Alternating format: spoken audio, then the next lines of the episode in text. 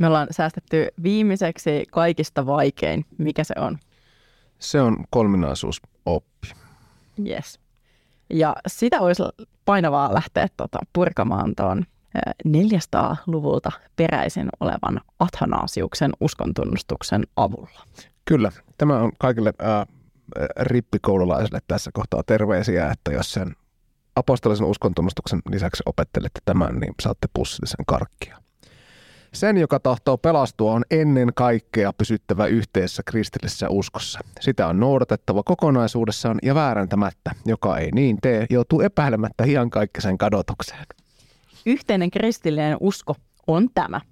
Me palvomme yhtä Jumalaa, joka on kolminainen, ja kolminaisuutta, joka on yksi Jumala. Persoonia toisiinsa sekoittamatta ja jumalallista olemusta hajoittamatta. Isällä on oma persoonansa, pojalla oma ja pyhällä hengellä oma, mutta isän ja pojan ja pyhän hengen jumaluus on yksi, yhtäläinen on heidän kunniansa ja yhtä ikuinen heidän majesteettisuutensa. Sellainen kuin on isä, sellainen on myös poika ja pyhä henki. Isä on luomaton, poika on luomaton ja pyhä henki on luomaton. Ja isä on ääretön, poika on ääretön ja pyhä henki on ääretön. Isä on ikuinen, poika on ikuinen ja pyhä henki on ikuinen. Eikä kuitenkaan ole kolmea ikuista, vaan yksi ikuinen, niin kuin ei myöskään ole kolmea luomatonta, eikä kolmea ääretöntä, vaan yksi luomaton ja yksi ääretön. Samoin on isä kaikkivaltias, poika kaikkivaltias, pyhä henki kaikkivaltias, eikä kuitenkaan ole kolmea kaikkivaltiasta, vaan yksi kaikkivaltias. Samoin isä on Jumala, poika on Jumala ja pyhä henki on Jumala, eikä kuitenkaan ole kolmea Jumalaa, vaan yksi Jumala. Samoin isä on Herra, poika on Herra ja pyhä henki on Herra, ei kuitenkaan ole kolmea Herraa, vaan yksi Herra. Niin kuin kristillinen totuus vaatii meitä tunnustamaan kunkin persoonan erikseen Jumalaksi ja Herraksi, samoin yhteinen kristillinen usko kieltää meitä puhumasta kolmesta Jumalasta tai Herrasta. Isä ei kukaan ole tehnyt, luonut eikä synnyttänyt. Poika on yksin isästä. Häntä ei ole tehty eikä luotu, vaan hän on syntynyt. Pyhä henki on lähtenyt isästä ja pojasta. Häntä ei ole tehty eikä luotu eikä hän ole syntynyt, vaan hän lähtee. Isä on siis yksi, ei ole kolmea isää. Poika on yksi, ei ole kolmea poikaa. Pyhä henki on yksi, ei ole kolmea pyhää henkeä. Tässä kolminaisuudessa ei ole mitään aikaisempaa eikä myöhempää. Ei mitään suurempaa eikä pienempää, vaan kaikki kolme persoonaa ovat yhtä ikuisia ja keskenään samanarvoisia. Näin on siis palvottava, niin kuin on sanottu, kolminaisuutta, joka on yksi, ja ykseyttä, joka on kolminaisuus. Sen, joka tahtoo pelastua, on siis ajateltava kolminaisuudesta näin. Saavuttaakseen iankaikkisen pelastuksen meidän on kuitenkin myös vakaasti uskottava, että meidän Herramme Jeesus Kristus on tullut ihmiseksi. Oikea oppi on tämä. Me uskomme ja tunnustamme, että meidän Herramme Jeesus Kristus on Jumalan poika, yhtä lailla Jumala ja ihminen. Isän luonnosta ennen aikojen alkua syntyneenä hän on Jumala, äidin luonnosta ajassa syntyneenä hän on ihminen. Hän on täysi Jumala ja täysi ihminen, järjellisinä sieluinen ja ihmisruumiin. Jumaluudessaan hän on samanarvoinen kuin isä, ihmisyydessä vähäarvoisempi kuin isä. Vaikka hän on Jumala ja ihminen, ei kuitenkaan ole kahta Kristusta, vaan yksi. Yhdeksi hän ei ole tullut siten, että jumaluus olisi muuttunut ihmisyydeksi, vaan siten, että Jumala on omaksunut ihmisyyden. Yksi hän ei ole sen vuoksi, että luonnot olisivat sekoittuneet toisiinsa, vaan siksi, että hän on yksi persoona. Sillä niin kuin järjellinen sielu ja ruumis yhdessä ovat yksi ihminen, niin Jumala ja ihminen ovat yksi Kristus. Hän on kärsinyt meidän pelastuksemme tähden, astunut alas helvettiin, noussut kuolleista, astunut ylös taivaaseen, istunut isän oikealla puolella ja sieltä hän on tuleva tuomitsemaan eläviä ja kuolleita. Hänen tullessaan kaikkien ihmisten on noustava kuolleista ruumiillisesti ja käytävä tilille siitä, mitä ovat tehneet. Hyvää tehneet pääsevät ikuiseen elämään, pahaa tehneet joutuvat ikuiseen tuleen. Tämä on yhteinen kristillinen oppi. Se, joka ei usko sitä vakaasti ja vahvasti, ei voi pelastua.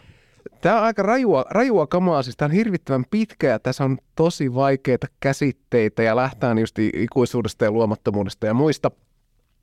Ja tämähän on siis alun perin kirjoitettu siis, kirjoitettu ariolaisuutta vastaan, mikä oli yksi tämmöinen lukuisista harhaopeista, jota varhaiskristillisyys niin kuin kohtasi, tai siis varhainen kirkko kohtasi. Minulla on täällä mukana tämmöinen heresiakello, ja aina kun kuulet tämän äänen, niin joku on puhunut harhaoppia. Vaikka jotain asiasta tiedämme niin vähän, että otimme tämän kellon mukaan. Siis toi uskontunnustus, mikä me äsken luettiin, niin on kyllä semmoinen, että saat aivot solmuun ihan niin kuin muutaman rivin jälkeen. Joo, tämä on ehkä semmoinen kolminaisuusoppi on kauhean vaikea Siis siinä mielessä, että se on perustavanlaatuinen, se on se, mikä auttaa meitä erottamaan siis kristinuskon niin kuin muista uskonnoista ja toisaalta sitten semmoisista, mitkä on ikään kuin kristillislähtöisiä uskontoja, mutta jotka eivät ole kristinuskoa, koska ne ei tunnusta kolminaisuutta. Eli se on ihan tämmöinen perustavanlaatuinen niin kuin, ja tosi vaikea. Se on älyllisesti ehkä lopulta ihan mahdotonkin jopa niin kuin käsittää. Sanon ehkä tähän vielä sen, että nämä ei ole jotenkin semmoisia niin kuin huruukkojen hupimielessä keksimiä tämmöisiä niin kuin aivopähkinöitä, vaan siis nimenomaan sitä, että kirkko on elänyt ja uskonut tietyllä tapaa, niin kuin varsinkin alkuvaiheessa, ja sitten on tullut tämmöistä niin kuin toisenlaisia tulkintoja, mikä on pakottanut kirkon sitten niin kuin muotoilemaan tälleen formaalisti sen, että okei, no me uskotaan näin. Eli se ei ole joku semmoinen, että ne on jotenkin leivottu sen heti alkuvaiheessa, että pitäisikö meidän keksiä tämmöisiä ihan järjettömiä sääntöjä ja sitten sanoa, että tämä on meidän uskonto, vaan että se on ollut aina sen kunkin kirkon niin kuin itseymmärryksen pohjalta syntyneitä nämä. Niitä ehkä linkittyy siihen, että kun Raamattu on, siinä on se inhimillinen puoli, että kun se on ihmisten kokoama ja myös siihen, että meidän oppi niin kuin perustuu Raamattuun, mutta että traditiossa on paljon, mikä on niin kuin rakennettu siihen päälle. Ja sitten just ollaan niin kuin lähdetty keskustelemaan siitä, että onko se torni tommonen vai onko se tommonen. Kyllä. Mutta joo, siis perustavin opinkappale, eli dogmi. Joo. Ja mun mielestä oli ihan mahtavaa. Me katsottiin siitä aireiolaisuudesta. Siis esimerkiksi niin Wikipedia-artikkeli, että kun on ollut kirkolliskokous, missä ollaan keskusteltu, että mikä se meidän oppisit todella onkaan, ja sitten ollaan todettu, että okei, te olette harhaoppisia, homma ei mene näin, niin sitten ei olla vaan oltu se, että okei, no niin, voitte nyt jotenkin silleen hyväksyä tämän tämän nykyisen todeksi vahvistetun meidän oppimme, niin et ei näin, vaan sitten ollaan pistetty maanpakoon. Joo, siis se on, nykyään voi esittää paljon kaikenlaisia mielipiteitä ja tulkintaeroja ja kantoja niin kuin uskonnollisista asioista ja kristinuskonkin asioista, mutta tuohon aikaan niin, tilanne oli vähän erilaista. Totta kai näihin aina liittyy myös jonkunnäköinen poliittinen ulottuvuus, mutta se oli ihan selkeä, että annettiin yksi mahdollisuus, niin kuin, että nyt uskot tällä lailla, että lopeta tuommoisen sössötyksen jostain demiurgeista ja muista. Että jos aiot jatkaa sössötystä, niin sössötät jossain aivan muualla. Mun mielestä esimerkiksi noita manikealaisia häädettiin jossain kohtaa jonnekin Kaakkois-Aasiaan, ja niitä ilmeisesti yhä on siis siellä sen takia. Manikealaisuus oli siis yksi tämmöinen harhaoppiassa ajateltiin, että maailmassa on ikään kuin on niin kuin hyvää ja pahaa jollain semmoisella konkreettisella tasolla. Joo, näitähän on ollut, ja tulee olemaan, että ihmiset aina niin mietiskelee omassa pienessä pääkopassaan asioita ja lähtee sitten sivuraiteille. Miten, jos sun pitäisi selittää nyt kolminaisuus jollekulle, niin miten selittäisit sen? No kyllä mä niin kuin palaisin sinne Raamattuun ja siihen järjestykseen, missä ihmisille on paljastettu tavallaan niin kuin Jumalan puolia.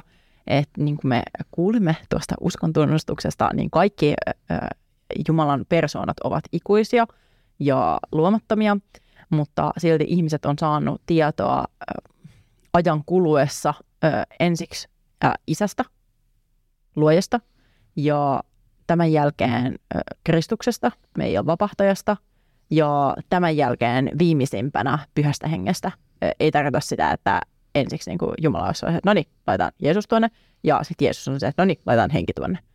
Vaan että kaikki kolminaisuuden ikuiset persoonat on ollut, mutta me ollaan vaan saatu niistä tietoa sanassa myöhemmin. Joo, tämähän on, kun puhutaan aina yhdestä olemuksesta ja sitten kolmesta persoonasta, niin tämä, ehkä tämä ajatus persoonasta siis just tässä mielessä, että onko se nyt proposon? Kysyt ihan tosi väärältä ihmiseltä. Joo, mutta siis, että silloin ennen kuin oli kunnollista ja oli kreikka, siis niin kuin muinaiskreikka, niin teatterissa käytettiin siis maskeja ja siis se persoona tulee nimenomaan siitä, että tässä ikään kuin se yksi näyttelijä käyttää näitä eri naamioita, mutta hän kuitenkin on se yksi ja sama näyttelijä. Mutta näissä on aina se ongelma, että kun näitä lähdet liikaa selittämään, niin taas kello kilahtaa. Haluaisin just kysyä, että sanoitko, että Jumala käyttää maskia? En sanonut, mutta tämä on tavallaan se termi tulee siis sieltä. Joo, ihan mahtavaa. Joo. Saanko puhua mun kahvikuppivertauksesta? Saat puhua, mä voin sitten painaa nappulaa. No niin, mahtavaa. Kun mä oon niinku aikuisrittikoululaiselle, kun tää on siis ihan törkeen vaikea kokonaisuus, niin lähtenyt sen kahvikupin avulla sitä niin kuin vertauskuvallisesti, sanomatta, että Jumala on kahvikuppi, mutta että kahvikupissa perinteisesti on se osio, johon menee se neste. Kahvikuppi on tosi huono kahvikuppi, jos se ei niin kuin pidä jotain nestettä sisällään. Sitten on todennäköisesti tasainen pohja, jota se pysyy siellä pöydällä esimerkiksi tai missä tahansa pinnalla tasolla sulla onkaan se kahvikuppi ja sen jälkeen sulla on myös siinä se kahva, josta sä pidät kiinni ja mä näen Tommin käden, joka hivuttautuu lähemmäs tätä kelloa, niin kuin ei niin, että Pyhä Henki olisi korva ja sitten Jeesus olisi se tasolla pysymisen mahdollistava kupin pohja, vaan se, että sulla on yksi, jossa on niitä eri puolia. Tämä on siis partialismia, mikä on siis sitä, että ikään kuin Jumalasta voitaisiin erottaa erilaisia osia. Yksi vastaavanlainen, mitä käytetään joskus, on sitä, että Jumala on kuin, niin kuin apila, jossa on kolme lehteä, mutta et se, että me voidaan erottaa sitä kolme eri lehteä, eli tavallaan kolme eri osaa, ja lisäksi osa apiloista on nelilehtisiä, niin tämä ei toimi, ja se on väärin niin ajatella, koska se on vastoin Atanasiuksen uskontunnustusta. Ja Weberin grilli kutsuu. Ja Weberin grilli kutsuu jälleen kadotukseen.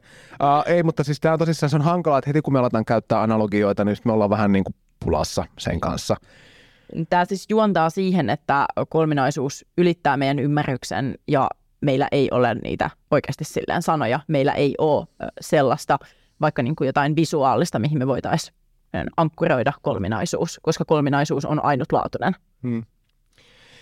Joo, niitä on joitain tämmöisiä visuaalisia, voidaan laittaa sinne, tai siis löytyy tämänkin jakson muistiinpanoista löytyy sitten se kuva siitä uskonkilvestä, missä on se, niin kuin, että Isä ei ole Pyhä Henki ja nämä muut.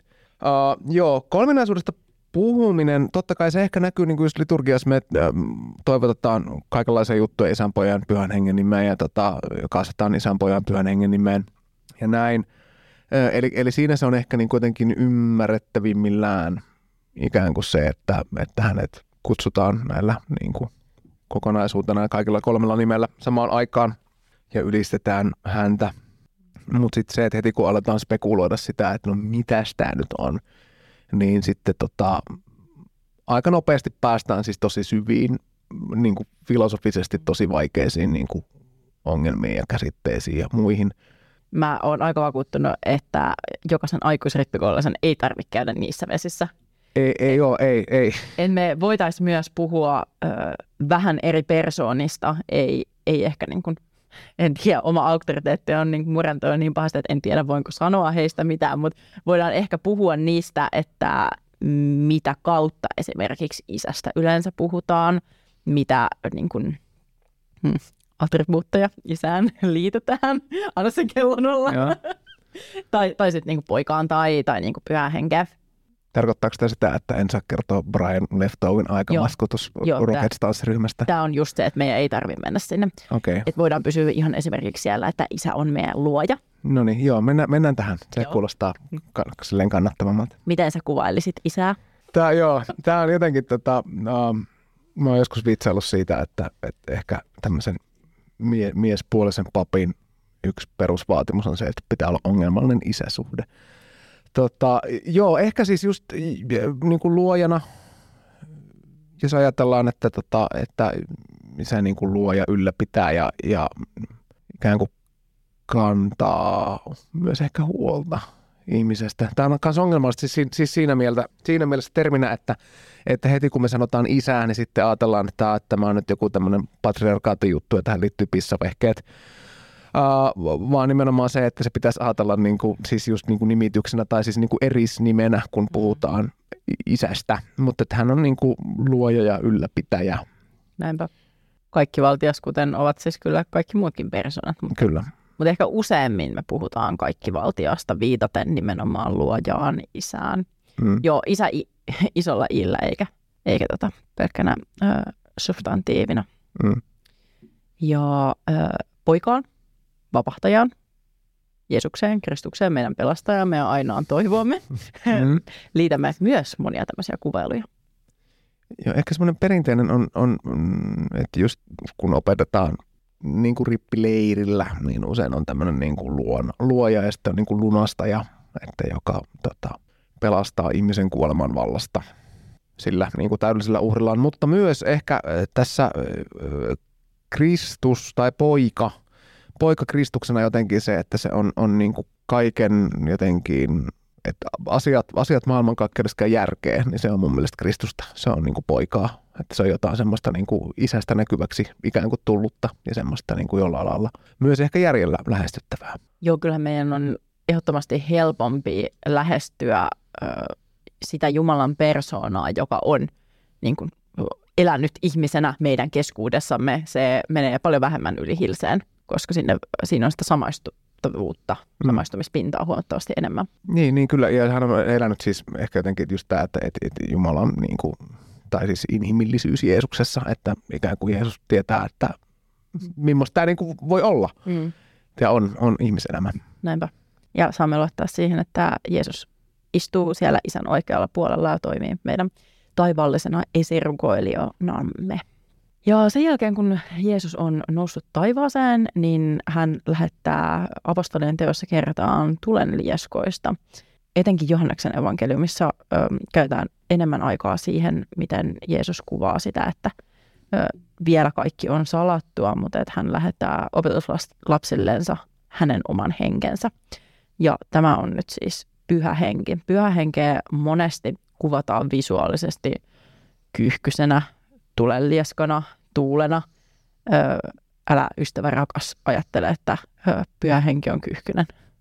Joo, se on hirvittävän vaikea. Toisaalta puhutaan aika paljon ja puhutaan pyhän hengen lahjoista ja puhutaan niin kuin lähetä pyhä henkesi, mutta sitten se, että mitä sieltä nyt tulee, että tuleeko sieltä sitten tämä niin kuin joku lintunen pienoinen tai joku muu, niin se on vaikeaa.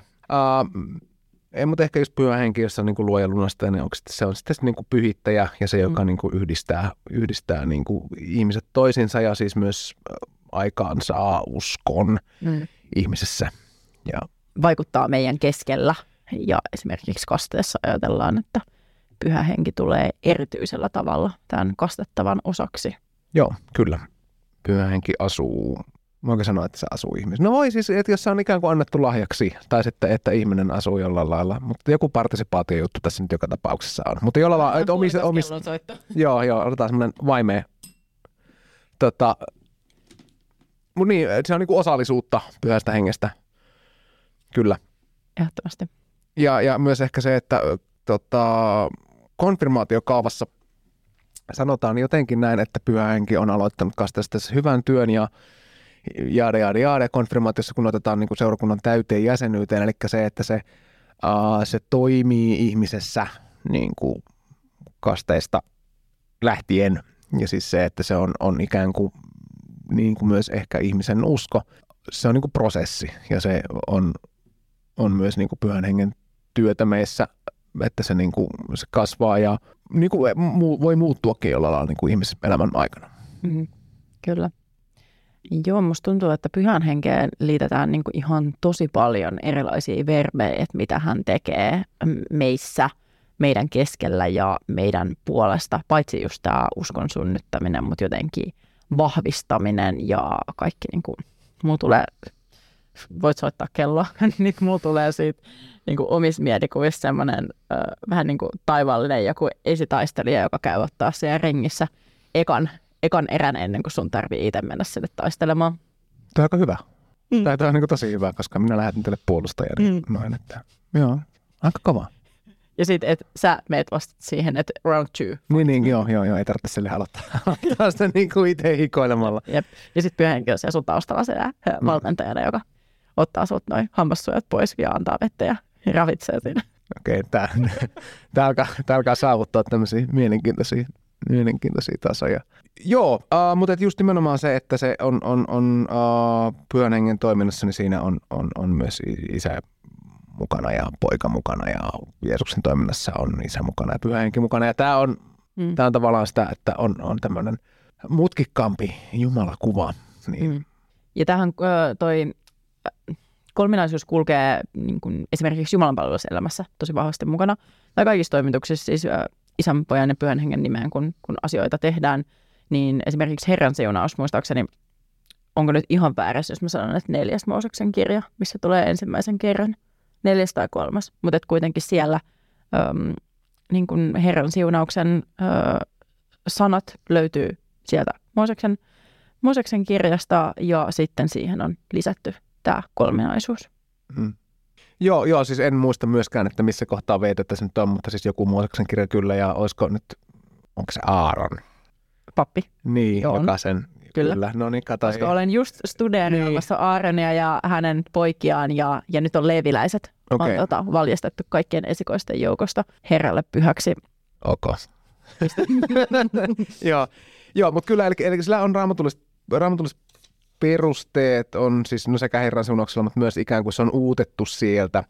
Sitten tämä niin kuin kolminaisuusoppi, ja se tulee niin kuin varhaisen kirkon traditiossa on kulkeutunut niin kuin meille, että siis varhainen kirkko, joka on muotoillut myös Raamattua, on myös muotoillut tämän kolminaisuusopin, jota ilman olemme niin kuin jotain muuta kuin kristittyjä. Ja vaikka tuon niin kuin Herran siunauksen kohdalla, niin sehän ei ole siis mitenkään päälle liimaamista, vaan liittyy just tähän, että kun se kolminaisuus on ollut aina ja ikuisesti, niin se tuodaan myös siihen osioon, jossa siitä Herrasta puhutaan, koska kaikkihan he ovat herroja. Kyllä. Tämmöinen... Tämä on varmaan siis pöllitty ajatus. Mä mietin eilen illalla tätä ehkä kolminaisuuden jotenkin semmoista niin kuin suhdetta ihmisiin, että Jumalassa me ollaan niin kuin mahdollisia, Kristuksessa meistä tulee todellisia ja Pyhässä Hengessä me tullaan rakastetuiksi. Ja että tämä kaikki on Jumalan työtä minussa ja minulle. Ei mun tämän mieli soittaa kelloa. No ei tietenkään. Tämä kuulostaa tosi kivalta. Eikö kuulostakin? Sen takia mä epäilenkin, että tämä ei ole oma ajatus. Että tämä on... Onko hirveästi itse asiassa omia ajatuksia? Siitä voidaan puhua sitten seuraavalla kaudella, että kenen ajatuksia nämä ajatukset ovat.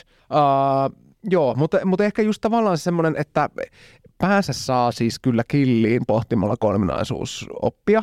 Ja siis siitä kannattaa lukea, jos aihepiiri kiinnostaa, koska siitä on siis kirjoitettu niin varmaan 10 000 kirjoja, siis hyviä ja huonoja, mutta se on, että jos haluaa semmoista niin kuin oikeasti raskasta aivojumppaa, niin by all means, että kannattaa lukea ja sitten just mitä varhainen kirkko siitä on kirjoittanut, mutta ehkä tavallaan sen niin kuin hyväksyminen niin kuin jollain lailla, että se jää sinne järjen ulkopuolelle, mutta että se, että meillä on niin kuin Raamatun ja että meillä on niin kuin tradition todistus siitä, että Jumala on kolmiyhteinen, niin myös se tavallaan niin kuin ikään kuin riittää, että meidän ei tarvitse niin kuin palvoaksemme Jumalaa oikein ja kiittääksemme häntä, niin meidän ei tarvitse jotenkin niin kuin ensin ratkaista kolminaisuuden ongelmaa, koska meitä viisaammat ihmiset on yrittänyt sitä monta 100 kertaa ja epäonnistunut surkeasti. Mm. Joo, tässä tullaan taas siihen, että Jumala kestää kyllä meidän epäilykset ja kipuilut, että kunhan me vaan itse kestetään se, että Jumala jaksaa meidän jokaisen Jaakobin painin.